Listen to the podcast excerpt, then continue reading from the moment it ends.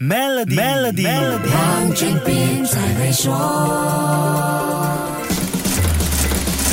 你好，我是黄俊斌。如果你身边有朋友到卡塔尔看世界杯，大多数会选择买卡塔尔航空的世界杯套餐，机票、门票加住宿一口价，这应该是最方便的进场方式。因为现在不止一票难求，连住的地方都是问题。一晚两百美金也只能住在集装箱改造的客栈，一个十六平方米的 container，两张单人床，有衣柜、茶几和座椅，还有洗手间和茶水间。就这样，有的住真的不要嫌弃了。因为普通中档酒店要五百到两千美元，五星级套房要五千美元一晚，而且一房难求。整个多哈大约只有九万间酒店客房，根本不能应付百万游客，所以主办方采用集装箱改造搭建这一类的球迷村，提供比较便宜的房间。一些球迷村在开幕前的四十八小时还在赶工，而且啊，现在陆续传出住客投诉质量问题了。除了用集装箱改造的铁皮客栈，还有帐篷。旅馆和游轮的漂浮酒店等不同形式的临时住宿，对很多球迷来说，在中东看世界杯，住在沙漠中各种临时旅馆，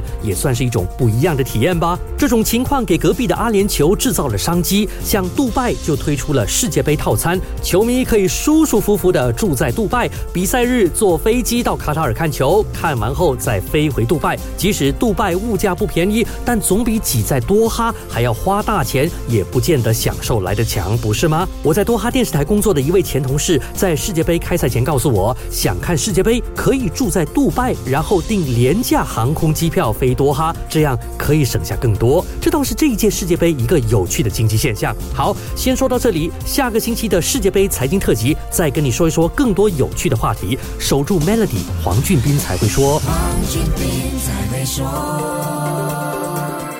获殊荣的 Maybank Premier 能提升你的财富，总值十七万令吉的奖品和高达八万令吉的黄金等你来赢取，需符合条规。